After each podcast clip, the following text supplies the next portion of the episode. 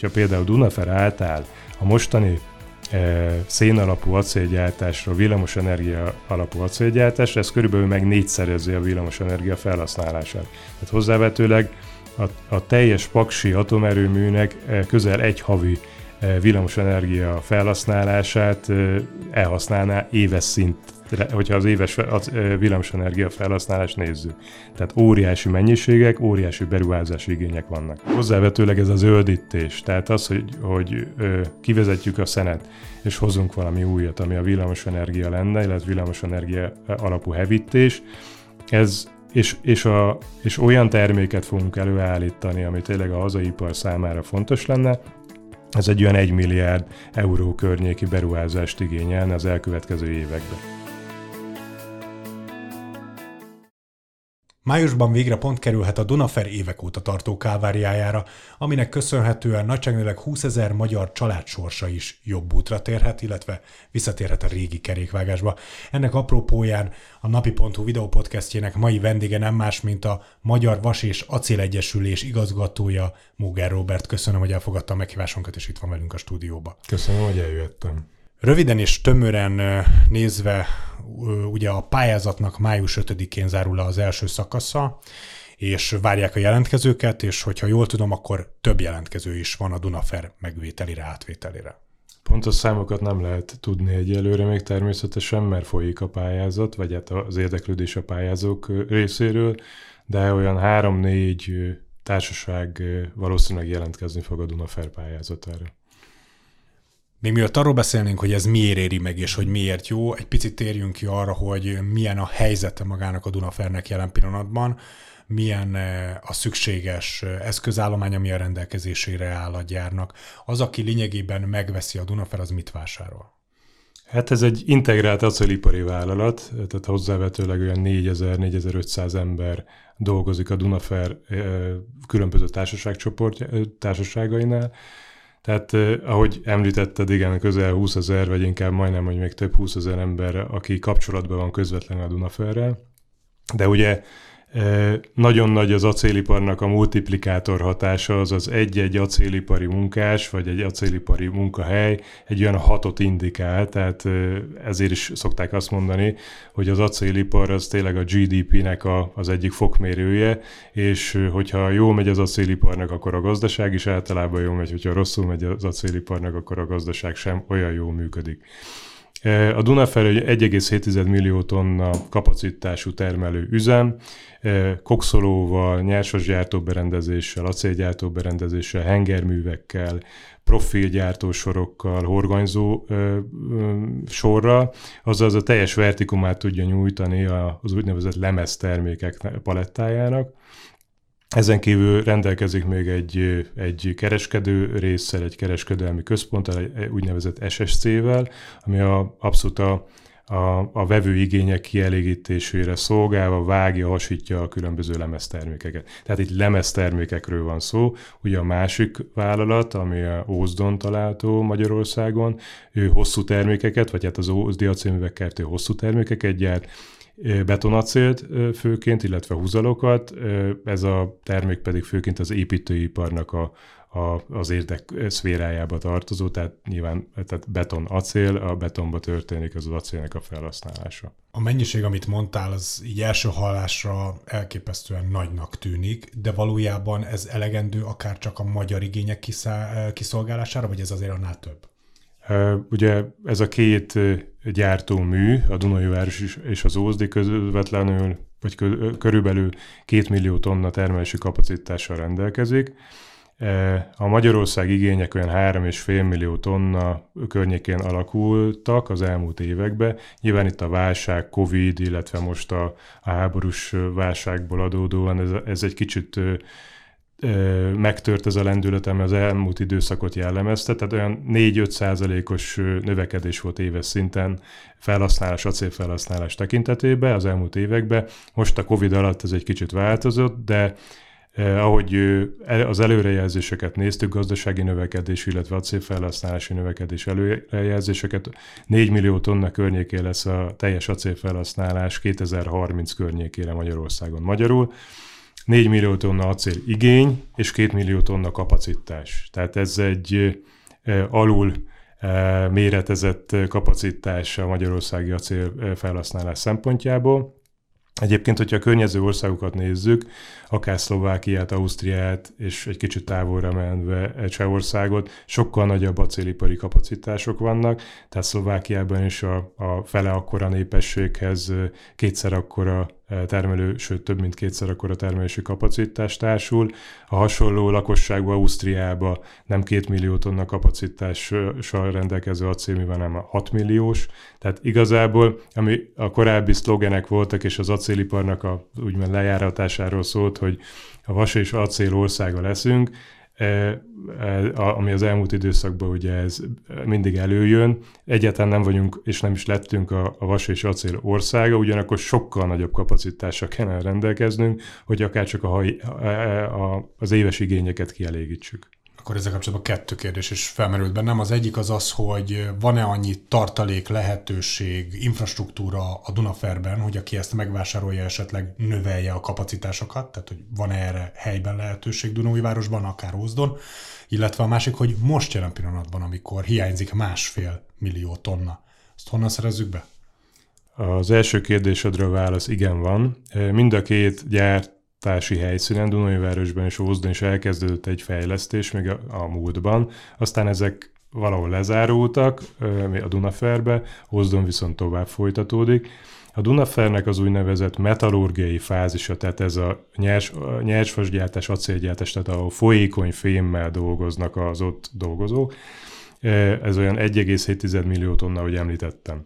Ugyanakkor a hengerművi kapacitás, tehát ebből a, a hogyha vele lehet menni a szakmába egy picit, hogy a, a hengermű kapacitás, tehát ahol ezt a, a, a folyékony acélból csinálnak egy, egy félkész terméket, úgy nevezik, hogy Bramma, ezt a brammát, ezt az acél brammát a meleg hengerműbe, hogyha beviszik, és ott elkezdik hengerelni, felhevítve melegen hengerelni, annak a kapacitás, annak a meleg hengerműnek olyan két millió tonna, de kis ráfordítással, akár 3 millió, kisebb ráfordítással, akár 3 millió tonnára is lehet növelni a kapacitást. Nyilván ez méretgazdaságosság szempontjából sokkal-sokkal jobb lenne, ugyanis lényegében ugyanannyi emberrel ugyanannyi dolgozóval ki lehetne sokkal-sokkal nagyobb mennyiségű acélterméket gördíteni a kapun, ami azt jelenti, hogy akár a fix költségek is jóval kisebbek lehetnek. És honnan a, szerezzük be igen, oké, okay. illetve a másik, a másik, bocsánat, a másik részről, Ózdról nem beszéltem, ott ugye egy 20%-os állami szerepvállás volt a múltban, aztán ez a 20%-os állami pakett, ez a Miskolci Egyetemhez került, vagy hát a fenntartó egyetemhez, és ott elkezdődött ebbe az időszakban, amikor állami kézbe került a 20%-os rész, a fejlesztés az Ózdi Acélművek Kft-nek. Ott is az a cél, hogy ezt a, há- ott 300 ezer tonna kapacitás, 350 ezer tonna kapacitású mű van, hogy ezt növeljék, tehát egy olyan 400-450 ezer tonna kapacitásra, ez jelenleg is folyik. Tehát magyarul mind a két helyen, mind a két helyszínen van lehetőség arra, hogy növeljék még a, a kapacitásukat, növeljék a termelési szintet, és itt kapcsolódunk ahhoz, hogy honnan is jön, illetve honnan jöhet a céltermék. Jelen pillanatban a hazai acél igények inkább a magasabb minőségi feldolgozottságú szintű acélokat te, igénylik, tehát horganyzott termékeket nagyobb mennyiségben, akár gépjárműipar számára, vagy, vagy hogy mondjam, nagy, nagyobb hozzáadott értékű termékek gyártásához. Még a hazai kapacitások inkább az alacsonyabb feldolgozottságú szintű acéltermékeknél vannak meg nagy kapacitásban. Tehát melegen hengerelt termékek, illetve hidegen hengerelt termékek része. Tehát van egy sajátos elválása így a dolgoknak, hogy nagy mennyiséget tudunk előállítani kisebb hozzáadott értékű termékekből Magyarországon, ugyanakkor amiket behozunk, azok nagyobb hozzáadott értékű termékek, amik nyilván sokkal drágábbak is.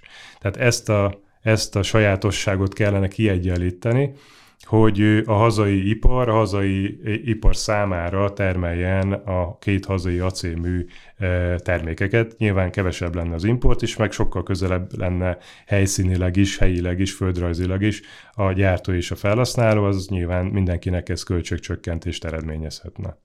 Honnan jön jelenleg a hiányzó acél? Jelenleg a, a V4 országokból jön a legnagyobb mennyiségű, tehát Szlovákia, Csehország, Lengyelország, illetve Olaszország, Németország még azok a főbb beszállítók, akik, akiknek a termékeit használja a hazai acélipar.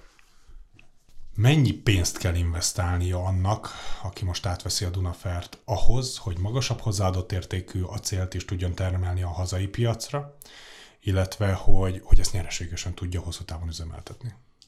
Ez, nagyon mekkora, ez egy mekkora beruházás, mert az előbb félve mondtad, hogy egy kis beruházás. Itt, itt ugye a kis beruházások is 5-10 milliárd forintokat jelentenek, tehát, De itt nem egy kis beruházás. Itt nem egy kis beruházás. Tehát az egész zöld transformáció, ami ugye az Európai Unióba és sőt a világot meghatározza az elmúlt időszakban, a, zöld transformáció az acéliparba is visszaköszön, illetve óvatatlanul kerülhetetlen szembe kell nézni az acéliparnak ezzel. Az acélipar az egyik legkönnyezett szennyezőbb CO2 tekintetében az, egy, az egyik legkönnyezett szennyezőbb iparág. E, a teljes globális CO2 kibocsátásnak a 6-7 százalékáért felel e, a teljes világ acélipar, és az Európai Unió elkezdett ugye ebbe elég erőteljes lépéseket tenni, hogy zöldítés. E, a zöldítés elsősorban abból fog állni, hogy a mostani szén alapú acélgyártást azt villamos energia alapúvá kellene átállítani. Tehát a szén alap ugye az egyértelműen CO2 kibocsátás, tehát bármilyen szénterméket használunk az acélgyártás során, annak a vége CO2 lesz. Ezt, az, ezt a szenet e, kellene kivennünk a rendszerből, és villamos energiával kellene megolvasztanunk a, a különböző acél, ferumhordozókat, amiket egy kemencébe rakunk be. Hogy hogyan állítódik elő a villamosenergia, ugye ez is nagyon-nagyon fontos kérdés, mert nem elég az, hogy átállunk szén alapról villamosenergiára, hanem a villamosenergia termelés is zöld legyen. Azaz, vagy atomenergiával, vagy valamiféle megújuló energiával történjen az előállítás. Tehát itt minden össz, tehát egy óriási változás előtt van az acélipar, de szerintem az egész európai ipar, acélipar, és ezen belül az egész ipar, amikor is ezt a zöld transformációt együtt kell végrehajtani, a vegyiparral közösen, az acéliparral közösen, a cementiparral közösen és az energia szolgáltatással, tehát az energiaiparral együtt kell ezt valamilyen módon e, megoldani. És ez egy óriási konfliktus helyzet, ez vagy egy óriási beruházási igényű e, mm, irányba kell, fogunk elmenni az elkövetkező időben, mert mindenki egyszerre szeretné ezt megoldani. Tehát nyilván napról napra halljuk azt, hogy akkor a Paks 2-nek az energiája milyen jó lenne napjainkba is. Igen, és az elkövetkező időben még inkább így lesz. Tehát, hogyha például Dunafer átáll a mostani szén alapú acélgyártásra, villamosenergia alapú acélgyártásra, ez körülbelül meg négyszerezi a villamosenergia felhasználását. Tehát hozzávetőleg a, a teljes paksi atomerőműnek közel egy havi villamosenergia felhasználását elhasználná éves szintre, hogyha az éves villamosenergia felhasználást nézzük. Tehát óriási mennyiségek, óriási beruházási igények vannak. Visszatérve a kérdésedre, hozzávetőleg ez az zöldítés, tehát az, hogy, hogy kivezetjük a szenet, és hozunk valami újat, ami a villamosenergia lenne, illetve villamosenergia alapú hevítés, ez, és, és a, és olyan terméket fogunk előállítani, ami tényleg a hazai ipar számára fontos lenne, ez egy olyan 1 milliárd euró környéki beruházást igényelne az elkövetkező évekbe. Azaz, aki megveszi a Dunafert, de ez nem csak a Dunaferre érvényes, hanem bármelyik kelet-közép vagy európai acélipari vállalatra, el kell kezdenie azonnal lényegében a tervezést, hogy hogyan fogja megoldani 2030-ra azt, hogy, hogy minimális karbonkibocsátása legyen az adott vállalatnak. Ugyanis olyan mérhetetlenül drágává fog válni a CO2 kvóta, amit jelenleg meg kell venni az acélipari vállalatoknak, hogy egész nem lesz nyereséges a gyártás. Tehát itt, bocsánat, hogy nagyon sok minden az európai szabályozás, az európai támogatások, a, a, az adott vállalatnak a vezetésének a gondolatvilágába, ebbe, tehát óriási változásokat kell végrehajtani nagyon rövid idő alatt, és ennek az európai ipart valamilyen módon támogatnia kell az Európai Uniónak. Óhatatlan, mert nem lesz annyi pénz a Földön, amennyit el kellene költeni. Egy milliárd euró az már nagyon sok pénz. Ö, akkor beszéljünk egy picit arról, hogy, hogy ma a világban miért érheti meg ekkora összeget beinvestálni, vagy belefektetni egy ilyen vállalatba, ami rejt azért némi kockázatot magába, lássuk be, hogy mitől van ekkora piaca, és hogy hova, hogyan tudja ezt visszatermelni egy ilyen vállalat. A legnagyobb mennyiségbe előállított mérnöki anyag továbbra is az acél. Éves szinten 1,8 milliárd tonna acélt állítanak elő, ennek az 50 a Kínába készül, tehát, és ott is használódik fel. Azaz 900 millió csak Kína, 900 millió pedig az összes többi, a világ összes többi része. A második legnagyobb acéltermelés felhasználó az az Európai Unió. 150-160 millió tonna éves gyártás és felhasználás van. A harmadik pedig az USA, olyan 120 millióval. Tehát ő, ők a legnagyobb szereplők, így hárman a világ acéliparában. És ahogy Említettem, hogy a mai napig a legnagyobb mennyiségben felhasznált mérnöki anyag, ez így lesz az elkövetkező időben is. A legolcsóbban, akármennyire is drága a betonacél, hogyha a házat kell építeni, vagy kerítést kell profilból csinálni, akkor is még továbbra is a legolcsóbb fém és a legnagyobb szilárdságú, rugalmasságú anyag az acél. Az elkövetkező időben is ugyanez lesz, tehát acélt használnak fel a, a, a, az autóknál, de az elektromos autóknál is acélt fognak felhasználni a karosszéria tekintetében. A napelem tartószerkezetek acélból vannak, csak pár példa a, a szél erőműveknek a tartószerkezetei acélból vannak főként, tehát hogy továbbra is az acélt nem, egész egyszerűen nem lehet leváltani, ilyen mennyiségben előállított anyag nincsen más ami, ami, amivel bármi vetekedhetne.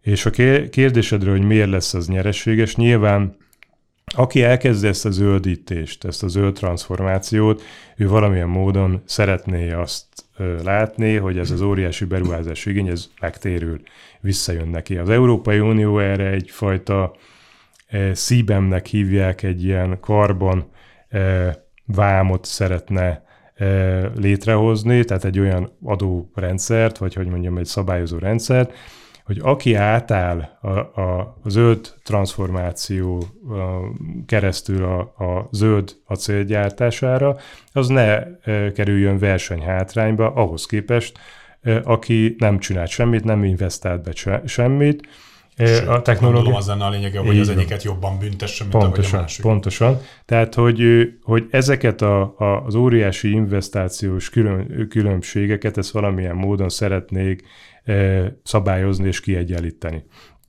Tehát lesz egy ilyen mechanizmus, még nincsen jelenleg, úgyhogy az, a, a, az olcsó kínai, török acél az áramlik be továbbra is Európába, és ezzel kell versenyezni az Európai Unióba azoknak a, a, az országoknak a vállalataival, akik súlyos CO2 kvóta árakat fizetnek azért, hogy termelni tudjanak, mert ez ugye az Európai Uniónak a szabályzó mechanizmusa. Lehet versenyezni, mert ugye, ahogy a Kínánál említetted, hogy a világ termelésének a felét, tehát 900 millió tonnát állítanak elő. Lehet ezzel versenyezni egyáltalán? Nehéz, de nyilván lehet és kell is. Tehát itt nyilván a, minőség tekintetében vannak különbségek, illetve az, hogy ez egy bizalmi termék azért továbbra is, nagy részt az acél bizalmi termék, tehát egy gépjárműiparban, ami bekerül acéltermék, nem mindegy annak, aki feldolgozza, és aki használja, és aki beépíti, hogy ez az, ebbe az acéltermékben megbízik valaki, vagy sem. Igen, de az autóipar óriások is nagyon nagy része elment már Kínába, tehát hogy azért nyilván van rengeteg gyártó, akár csak Magyarországon, de Európán belül is, de hogy nagyon sokat meg már kivittek oda Kínába. Ez egyértelmű, nyilván azért is nőtt meg ilyen mértékben a kínai acélgyártás és felhasználás, de azt gondolom, hogy egy-egy régiónak abszolút szüksége van, tehát egy-egy országnak, vagy egy, vagy egy, egy Európai Uniónak óhatatlanul szüksége van arra, hogy saját kapacitásai legyenek. Csak nézzük meg most a háborút, hogy ez mit hoz elő. Tehát, hogy szankciók vannak, nem mozoghatnak úgy a különböző acéltermékek sem, akár Oroszországból, akár Ukrajnából nem tudnak jönni, tehát mi lenne, hogyha egész egyszerűen kiürülne az Európai Unió, és nem gyártanánk acélt? Itt lennénk kitéve mindenféle viszontagságnak, tehát elképzelhetetlennek tartom azt, hogy ne legyen e, acélipar, de bármilyen fémipari tevékenység az Európai Unióban. Ha viszont van, akkor azt védeni kell, ha tetszik, ha nem, mert mások a szabályzó környezetek, más a villamosenergia ára az Európai Unión kívül, mint belül. Magyarul valamilyen módon ezeket az iparágakat itt az Európai Unióban és Magyarországon kell tartani, amint ahogy az elmúlt időszakban megtörtént, úgy a jövőbe is. Magyarország számára mi lehet az elsődleges cél? Hogy ne kelljen a magas hozzáadott értékű acélt importálni külföldről, vagy akár az is cél lehet, hogy valamilyen formában exporttevékenységet is végre lehessen hajtani a magyar acéllal.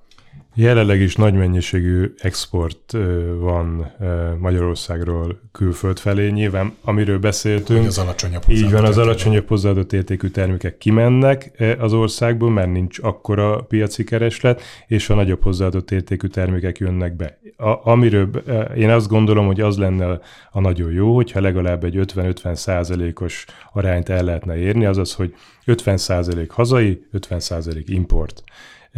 Ez már a mostanihoz képest egy nagyon jó arány lenne, mert most jelenleg egy ilyen 20-25 százaléknyi körülbelül a hazai előállítású acél, amit itthon használnak fel. Ez mikorra egyenlítődhet ki ez az említett vagy áhított 50-50 százalék? Én azt gondolom, hogy ez a 2030 környéke, ez egy jó dátum lehet ebből a, ebből a szempontból is, tehát addig a beruházások egy jelentős részének, ami vár az acéliparra, azt meg kell csinálni, óhatatlanul meg kell csinálni, és az a nagyobb hozzáadott értékű termékek irányába el lehet mozdítani így a gyártási struktúrát, azaz a kereslet és a kínálat egy kicsit jobban ki tudja egyenlíteni egymást. A már adás elején említett 20 ezer érintett ember, és ez a, tehát ez a szám, akik érintettek ebben az iparágban, üzletágban, és maga a Dunafer által ezeknek a száma, a transformáció, a megújulás, az átalakulás, az ipari növekedés következtében ez nőhet, tehát hogy ez azt eredményezi, hogy ez újabb munkahelyeket teremthet Magyarországon, illetve hogy a meglévőeknek a hozzáadott értéke is nőhet, tehát több kohomérnökre lesz szükség, vagy több olyan szakemberre lesz szükség, akik magasan képzettebbek és jobban, jobban keresők? Ahogy mondtam, hogy itt én azt látom, hogy össze fognak gabajodni az iparágak egy picit, tehát nem annyira sarkos lesz, mint ahogy most volt. Tehát akár a gázipar és az acélipar összekeveredhet, ugyanis a, a, a jövő, az ő transformációt követően a jövő acéliparában a hidrogénnek óhatatlanul óriási szerepe kell, hogy legyen. És, és ugyanúgy a, a gáziparnál és a hidrogén, illetve más a vegyiparnál is a, a, a hidrogén nagyon fontos ö, ö, szereplő lesz, az ölt hidrogén nagyon fontos szereplő lesz. Tehát én azt gondolom, hogy ö, kohómérnök tekintetében, vagy anyagmérnök tekintetében is másabb tudás lesz, tehát egy új kompetenciákat kell majd az egyetemeknek oktatnia, és egy kicsivel komplexebb mérnököket kell létrehozni, idézőjelben mondom a létrehozást, de olyan tantervet kell kialakítani, hogy ezeket a változó igényeket, ezeket ki tudják elégíteni. Majd. De nőni fog az érintettek? Én azt gondolom, hogy, hogy akár a közvetlen munkavállalók száma sem fog változni, ugyanis olyan új részek jönnek, akár itt a hidrogén termelésre gondolok, e, vagy, vagy a hidrogént, ahol fel fogják használni ilyen vasredukciós e, kemencékbe, nem akarok nagyon belemenni, de ezek új e, létesítmények lesznek. Maradnak el, tehát nyilván le kell állítani egy-két berendezést, de jönnek újak. Tehát én nem látom azt, hogy olyan óriási probléma lenne a, a dolgozóknak a számával, hanem inkább az új kompetenciákat kell, az új kompetenciáknak megfelelően kell majd oktatni őket, átképzéseket kell végrehajtani, illetve a nagyobb hozzáadott értékű termékek irányába, hogyha el tudunk mozdulni, tehát akár a Dunafer kerítése mentén közvetlenül le lehetne telepíteni különböző cégeket, akik a Dunafer alapanyagát feldolgozzák valami nagyobb hozzáadott értékű termékké. Tehát én, én, én tényleg jó, abszolút pozitívan látom az acélipar jövőjét, nyilván most meg kell tenni egy lépést, a Dunafer tekintetében ez a, a, az eladás, ez nagyon fontos lépés lesz, illetve a, a jövőbeli befektető, hogy mikor kezd neki e, ennek a tevékenységnek, ez is óvatatlanul meghatározza azt, hogy 2030-ra el tudjuk elérni ezt az 50-50 százalékos hazai és importéri arányt, vagy sem. Nyilván, aki ezt megteszi, az túl sokat nem akar ezzel várni, mert ugye nyilván annál később éri el a kitűzött célt. Móger Robertnek nagyon szépen köszönöm a beszélgetést. Önöknek pedig nagyon szépen köszönjük a figyelmet, és köszönjük, hogy velünk tartottak az elmúlt nagyságrendileg 25 percben. Ha eddig nem tették volna, akkor iratkozzanak fel csatornáink valamelyikére, akár YouTube-on, akár Facebookon, akár valamelyik podcast csatornán hallgattak vagy néztek minket. Ha tetszett önöknek, akkor legközelebb is tartsanak velünk. Addig is a viszontlátásra.